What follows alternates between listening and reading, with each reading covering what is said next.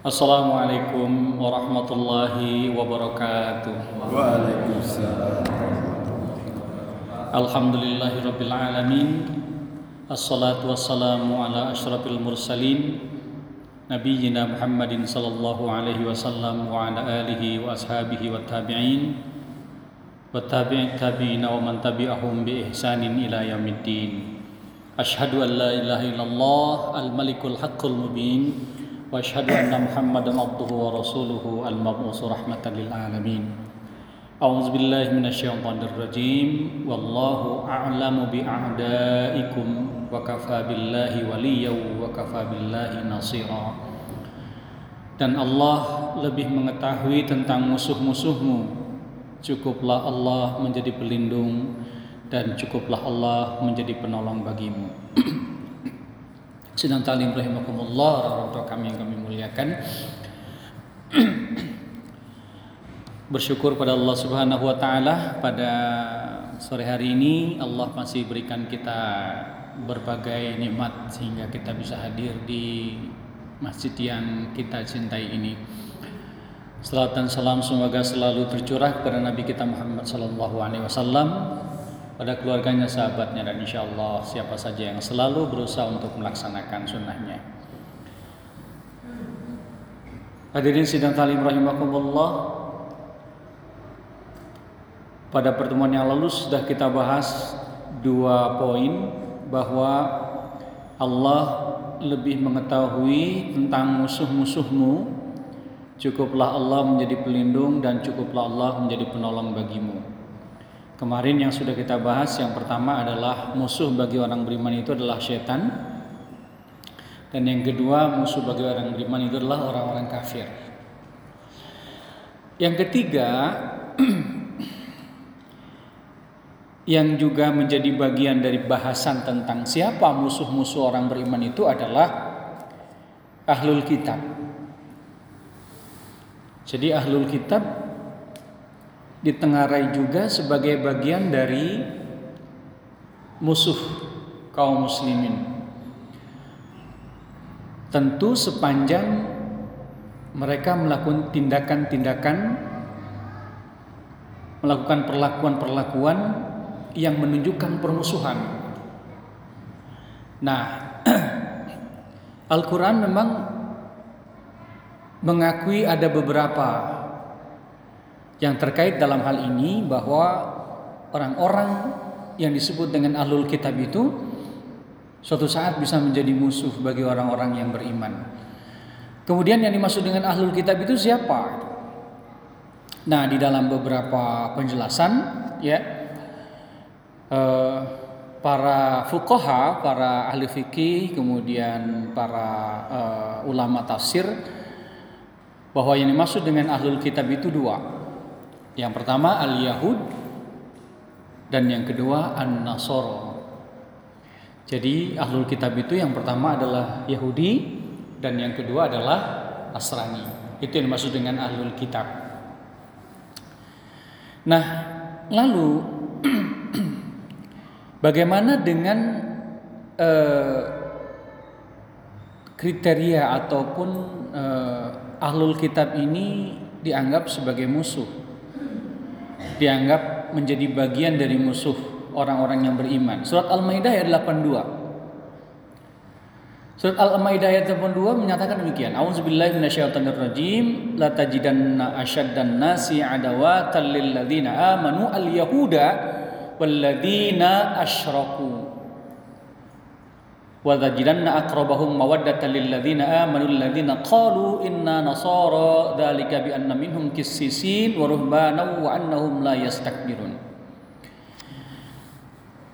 Al-Maidah ayat 120 maaf Al-Maidah ayat 82 di sini nyatakan pasti kamu akan mendapati orang-orang yang paling keras permusuhannya terhadap orang-orang yang beriman itu yaitu orang-orang Yahudi dan orang-orang musyrik.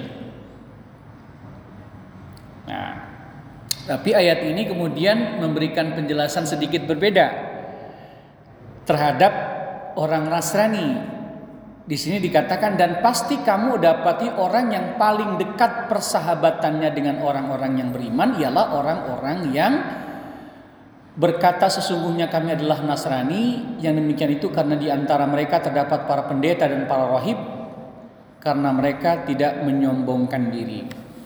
Sedang talim rahimakumullah kita garis bawahi bahwa memang pada masa Rasulullah Sallallahu Alaihi Wasallam itu Rasulullah mendapati orang-orang yang paling keras permusuhannya adalah orang-orang Yahudi dan orang-orang musyrik. Itu ya. E, pernah kemarin sudah kami sampaikan. Jadi orang-orang musyrikin Arab itu kadang disebut juga musyrik, kadang disebut juga kafir. Ya. Jadi ketika ya ayuhal kafirun itu sesungguhnya adalah orang-orang kafir musyrik, musyrikin Arab itu di Mekah. Itu yang yang diseru adalah itu. Jadi kadang-kadang antara sebutan orang musyrik dengan orang kafir itu sama dia dia juga. Nah, bagaimana permusuhannya orang-orang musyrik sangat keras kepada Rasulullah SAW ketika itu, ya, sampai-sampai Rasulullah uh, dari hal-hal yang uh, mungkin intimidasi, ya, sampai kemudian perlakuan kasar, sampai kemudian mau diusir dan mau dibunuh, mau ditukar dan sebagainya. Tidak ada orang-orang yang begitu keras permusuhannya kecuali mereka adalah orang-orang musyrik yang satu. Yang kedua, ketika Rasulullah pindah dari Mekah ke Madinah, gangguan orang-orang musyrik agak berkurang. Kenapa? Karena Rasulullah sudah pindah, sudah pindah domisili, sudah pindah lokasi ketika Rasulullah hijrah dari Mekah ke Madinah. Nah, ketika itu berganti musuhnya Bukan lagi orang musyrik, tapi yang paling keras memusuhkannya adalah al-Yahud, orang-orang Yahudi.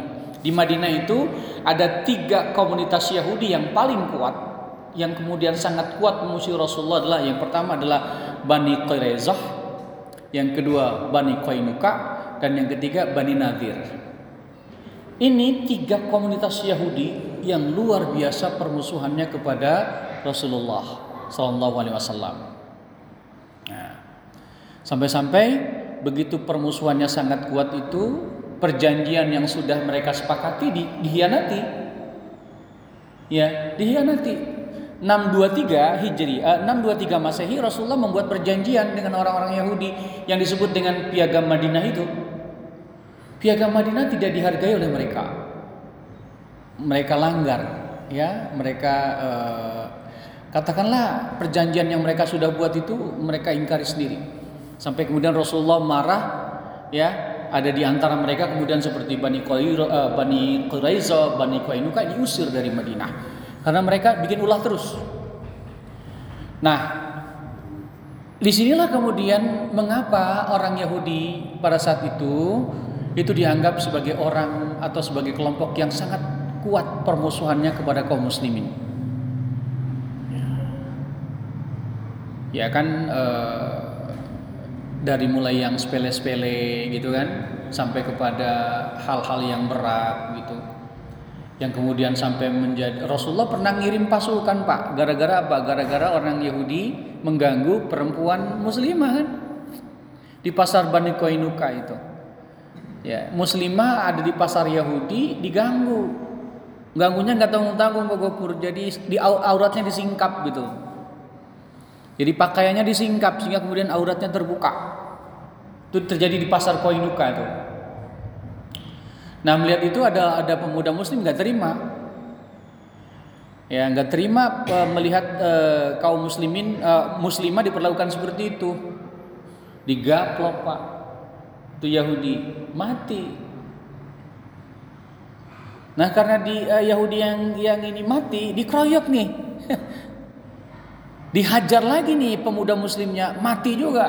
Jadi dua yang mati gara-gara uh, membela kehormatan seorang perempuan. Akhirnya Rasulullah nggak tanggung itu kok. Rasulullah meng mengerahkan pasukan, diusir Bani, Bani Kainuka dari Madinah. Nah, jadi memang degig gitu ya. Sejak masa Rasulullah itu uh, Yahudi degig gitu. Nah, itu yang pertama.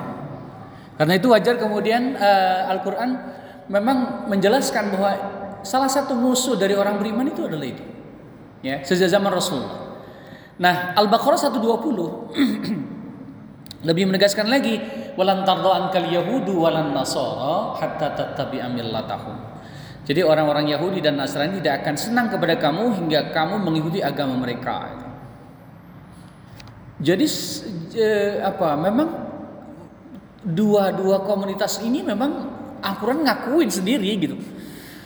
Ya jelas-jelas disebutkan di dalam Al-Quran seperti itu nggak akan rela mereka tidak akan ridho sebelum Katakanlah Rasulullah mengikuti agama mereka. Rasulullah apa mengikuti tabiat milat-milat mereka itu. Nah, sebagai apa? Sebagai salah satu bentuk bahwa mereka memang ingin terus menjadikan Islam e, sebagai bagian dari tantangan mereka. Ya, karena itu wajar kemudian Al-Quran menganggap mereka sebagai musuh. Al-Baqarah 109. Wadda kathiru min ahlil kitabi law yaruddunakum min ba'di imanikum kuffaran hasada min indi anfusihim min ba'di ma tabayyana lahumul haqq fa'fu wasfahu hatta ya'ti Allahu bi amri innallaha ala kulli syai'in qadir. Sebagian besar ahli kitab nah, sebagian besar ahli kitab al-Yahud wan Nasara itu menginginkan agar mereka dapat mengembalikan kamu kepada kekafiran setelah kamu beriman. Jadi mereka, mereka memang punya misi, punya misi supaya apa? Supaya orang-orang beriman itu balik lagi menjadi kafir gitu. Konteksnya waktu itu kaum muslimin yang sudah memeluk uh, agama Islam, sudah mengikuti Rasulullah SAW itu digoda terus diupayakan supaya mereka balik lagi kepada kekafiran seperti semula, gitu kan? Nah, ini yang yang kemudian e, menjadi bagian e, yang sangat penting bahwa memang ya mereka tidak akan pernah berhenti kok. Nah, kalau kita membaca sejarah sejarah bangsa kita, bangsa Indonesia. Salah seorang gubernur jenderal Hindia Belanda namanya Edinburgh, ya.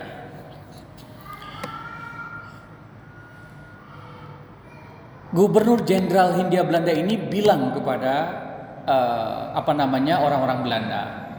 Dia mengatakan Belanda tidak boleh angkat kaki dari Hindia Belanda. Maksudnya Hindia Belanda itu adalah Indonesia, Nusantara itu sebelum Hindia Belanda menjadi Kristen.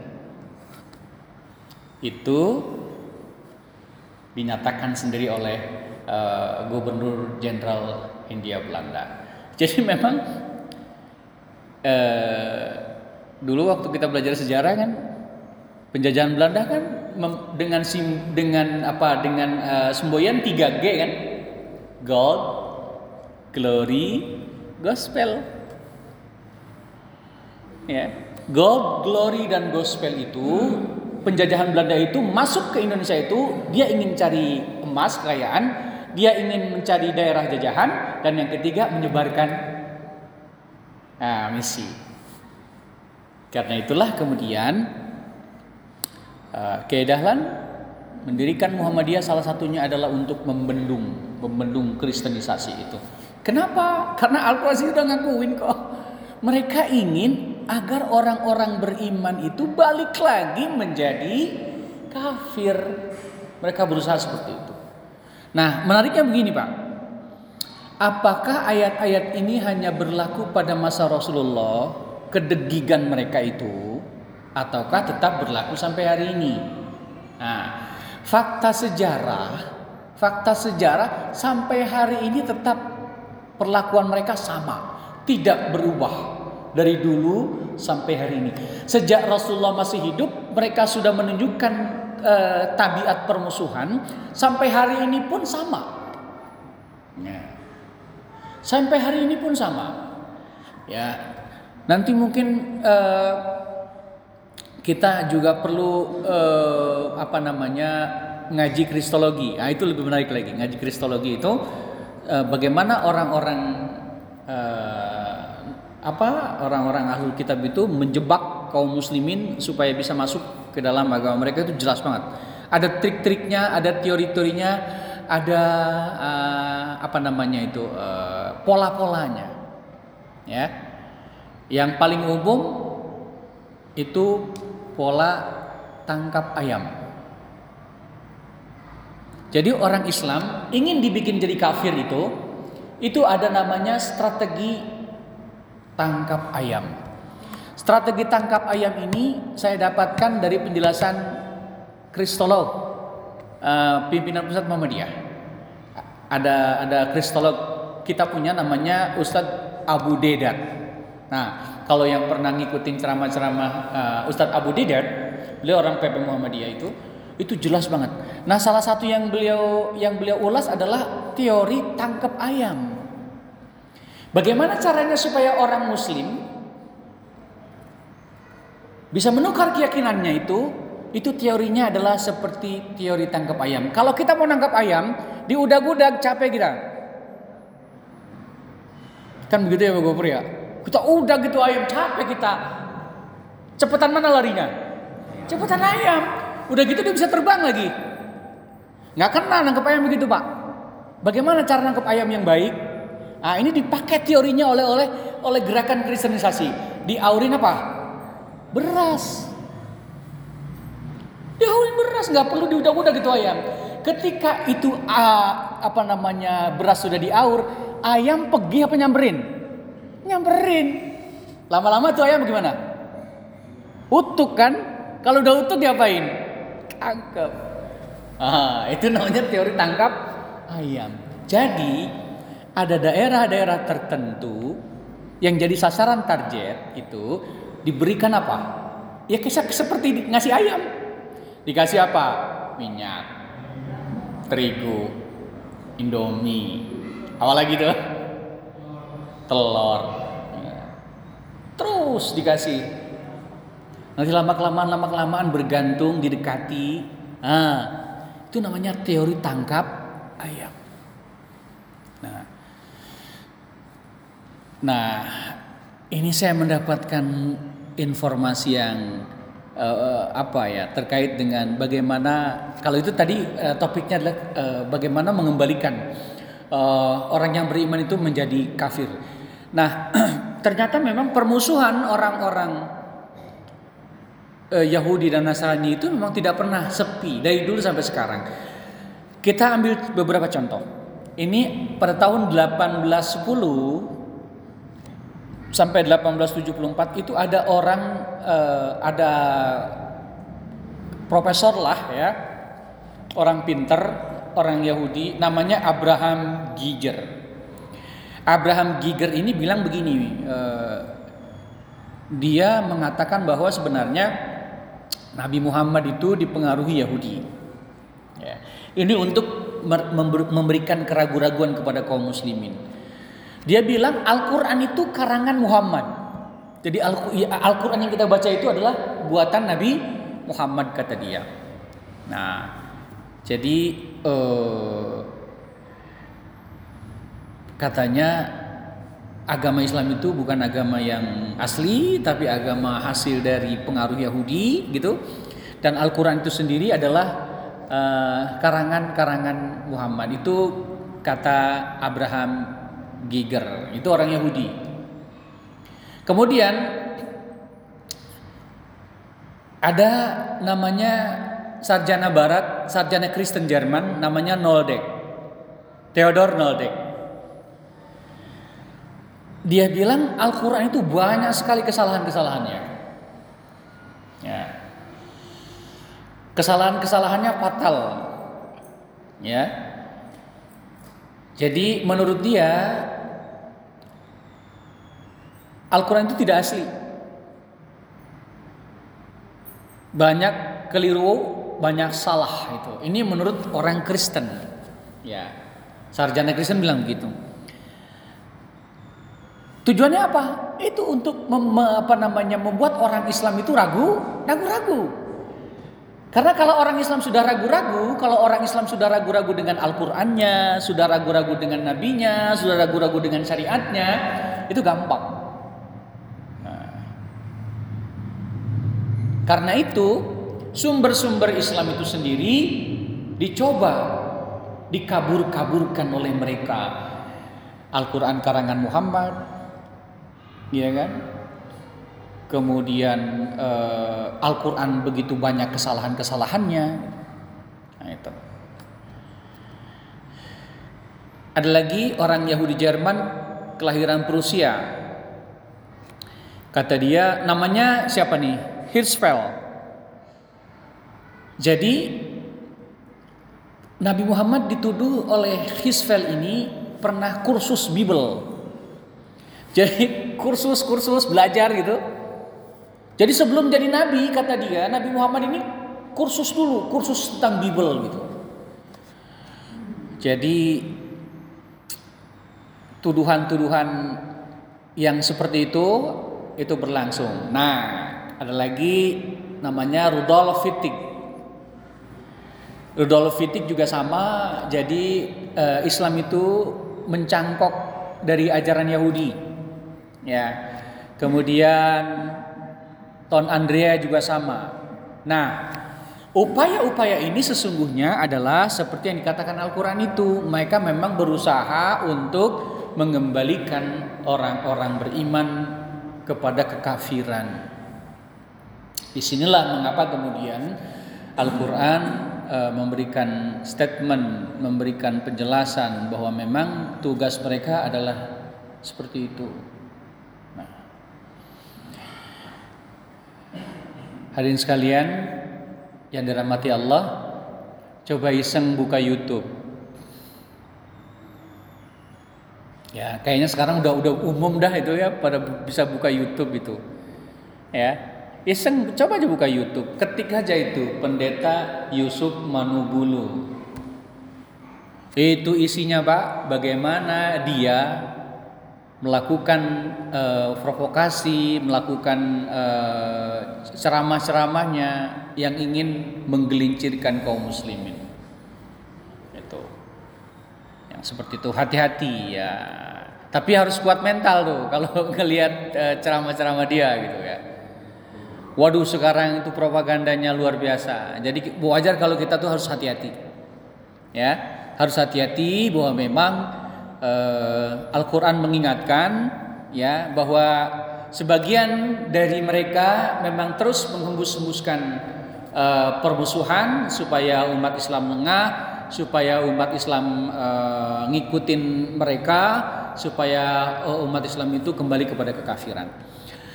Kemudian yang keempat, musuh kaum muslimin adalah kaum munafik.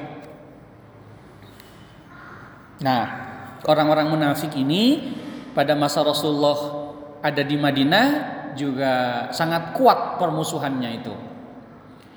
Tokoh yang sangat terkenal pada saat itu yang menjadi dedengkot munafiknya namanya masih ingat Pak? Siapa dedengkot Yahudi eh, kok apa namanya munafik Madinah itu cakep namanya pak namanya Abdullah kok. Nah, Abdullah bin Ubay bin Salul. Namanya Abdullah tapi dia adalah gumbong munafik. Orang munafik ini yang mantik-mantik sampai terjadi beberapa kali peperangan itu orang munafik. Perang Tabuk itu terjadi itu salah satunya karena dipicu oleh perlakuan orang-orang munafik tuh. Nah, karena itu Al-Qur'an mengingatkan juga bahwa orang-orang munafik itu adalah orang-orang yang menjadi musuh ya. Dan ribetnya ini munafik ini musuh dalam selimut. nggak disangka musuh, tapi hakikatnya musuh. Orang munafik kan nggak ketahuan di awalnya musuh itu kan. Disangkanya barisan kita, tapi ternyata bukan. Waktu perang Badar akan pecah, itu berapa kaum muslimin yang yang membelot itu? Sudah berada di, di apa di, di di belakang Rasulullah SAW digesek-gesek digosok-gosok. Akhirnya mundur. Ulah siapa? Ulah munafik. Diojok-ojokin pak.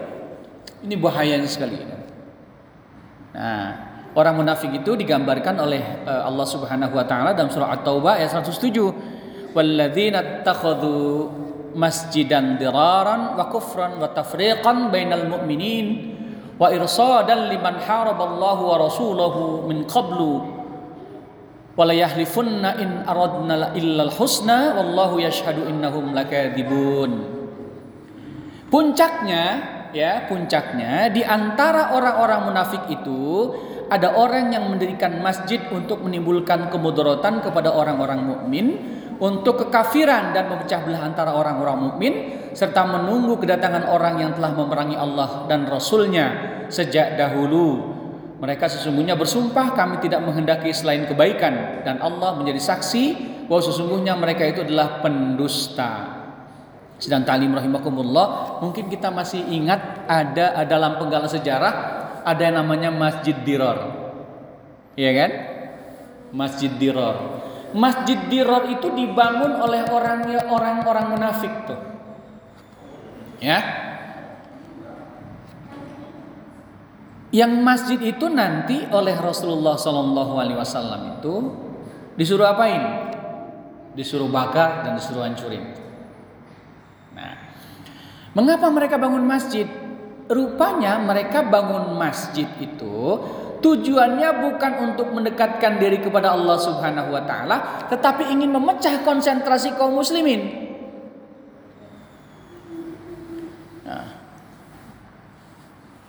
supaya kaum muslimin e, barisannya pecah tuh, tercerai-berai itu.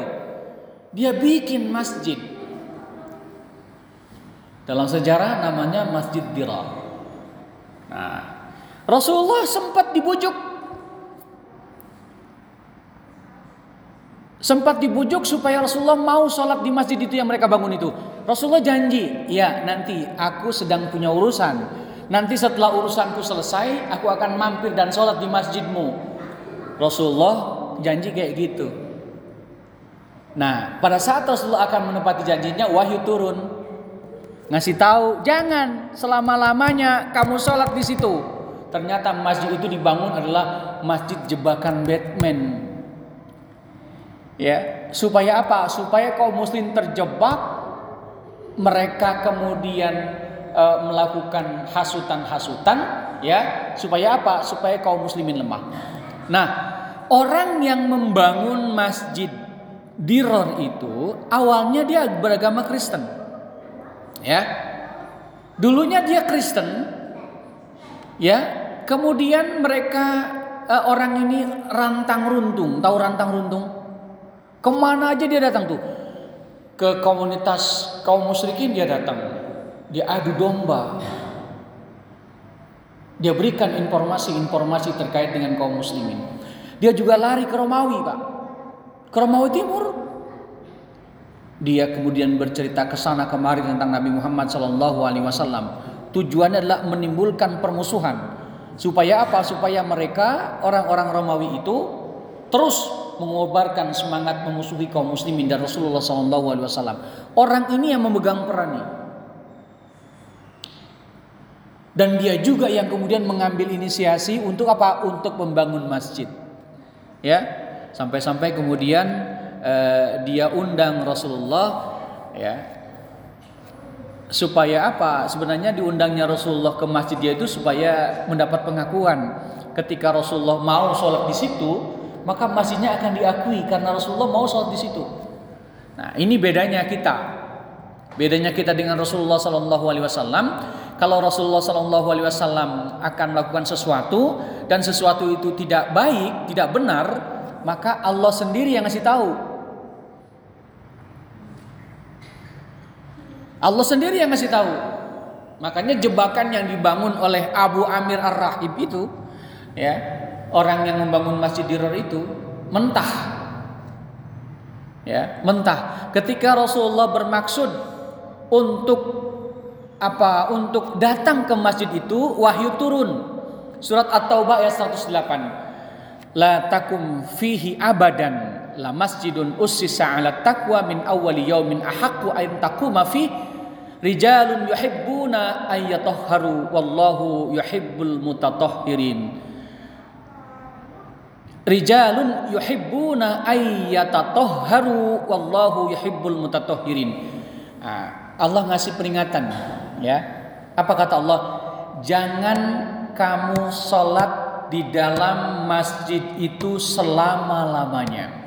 Maksudnya jangan datangi dan sholat di masjid diror yang dibuat oleh orang munafik itu. Sesungguhnya masjid yang didirikan atas dasar takwa sejak hari pertama adalah lebih patut kamu sholat di dalamnya. Di dalamnya ada orang-orang yang ingin membersihkan diri dan Allah Azza wa Jalla menyukai orang-orang yang bersih. Belok Nabi. Karena Allah ngasih tahu, jangan sholat di sono. Gitu ya. Sesungguhnya masjid yang dibangun di atas dasar takwa lebih patut kamu sholat di sana. Rasulullah kemudian belok tidak jadi sholat di Masjid Dirar, tapi sholatnya di Masjid Kuba. Nah, Masjid Kuba masjid yang pertama dibangun, ya kan? Rasulullah waktu hijrah ke Madinah kan nggak langsung ke Madinah, tidak langsung nyampe ke Yastrib, tapi sempat mampir dulu di desa namanya Kuba. Ya, Kuba. Dan di sana Rasulullah membangun masjid yang sekarang disebut Masjid Kuba. Pak Gofur udah tuh sholat di Masjid Kuba, Pak Haji Bakti sudah. Ya, mudah-mudahan kita semuanya bisa masjid di, bisa sholat di Masjid Kuba, Pak. Amin ya robbal. Niat aja dulu, ya. Nggak apa-apa niat aja dulu. Kalau niatnya sudah kencang, insya Allah nanti Allah kabulkan kan begitu. Tahun berapa kayak kita nggak tahu. Yang penting niat aja dulu, ya. Jangan sampai niatnya juga nggak nggak ada. Nah, niat aja dulu dah. Gitu. Insya Allah nyampe. Masjid Kuba. Di sana Rasulullah kemudian sholat.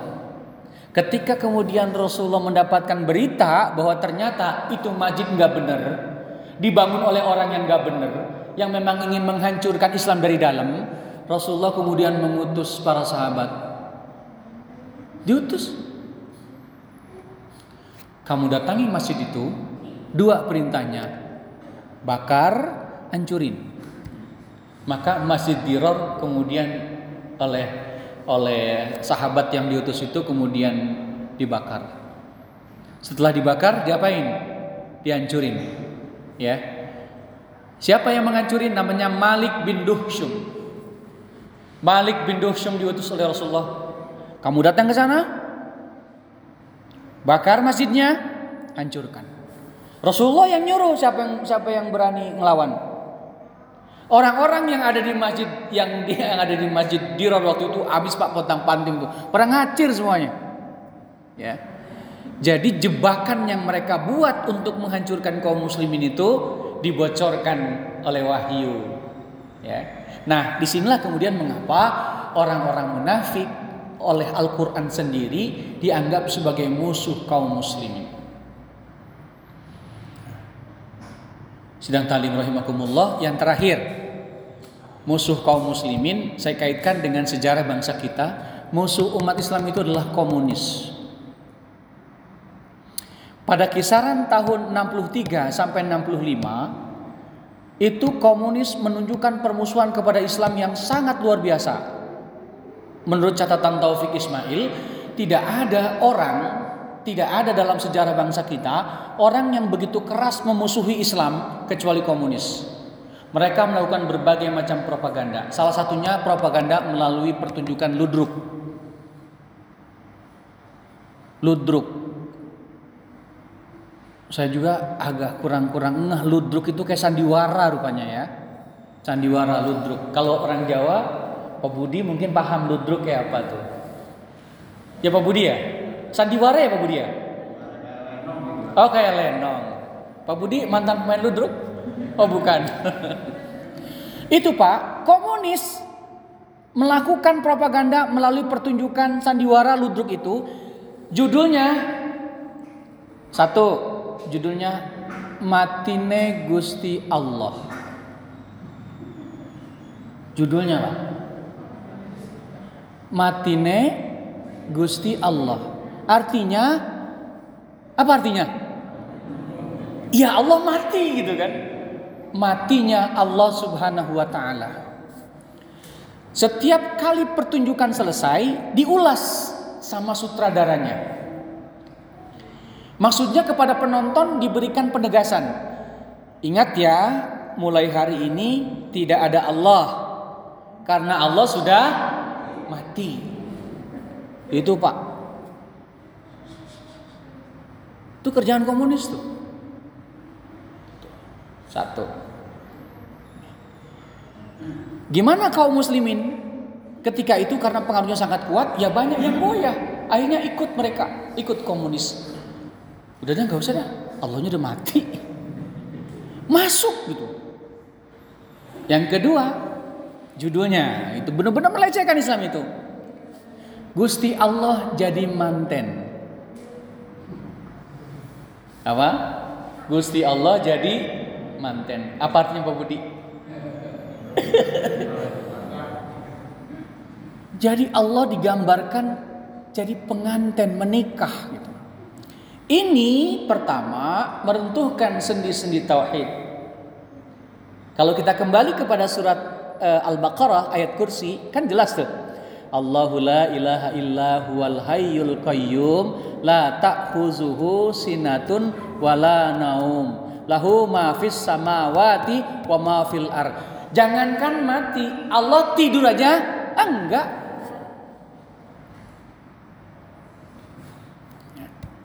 Karena Allah maha hidup. Hidupnya Allah kekal. Tapi kemudian oleh orang komunis dipropagandakan supaya orang tidak lagi dekat dengan agama, tidak lagi dekat dengan Islam, dibuatlah ludruk. Orang Jawa disediakan ludruk, seneng banget. Ceritanya dikemas matine Gusti Allah. Ya. Auzubillah. Makanya kata sejarawan Taufik Ismail itu tidak ada kelompok di Indonesia yang begitu keras permusuhannya kepada Islam kecuali komunis. Ya. Nah, ini menjadi catatan di dalam uh, sejarah kita karena itu juga orang-orang komunis mengatakan agama itu candu. Ya, candu. Candu apa sih candu? Apa ya candu ya? Nagih gitu. Makanya supaya jangan nagih, suruh jauh-jauh agama tuh. Dibuatlah rekayasa-rekayasa, dibuatlah kemudian eh, apa namanya eh, tafsiran-tafsiran yang mem membuat supaya orang orang Islam itu dengan agama itu jauh. Nah, ini kemudian menjadi eh, sejarah yang sampai hari ini masih bisa kita baca, masih bisa kita uh, apa namanya kita telisik. Puncaknya ya kan para kiai saya berkebetulan berkawan dengan salah seorang penulis ya. Baru saja mungkin baru baru empat atau lima bulan yang lalu dia meluncurkan buku barunya judulnya uh, Semerah Darah. Judulnya Semerah Darah. Itu kisah kakeknya. Kakeknya yang digorok oleh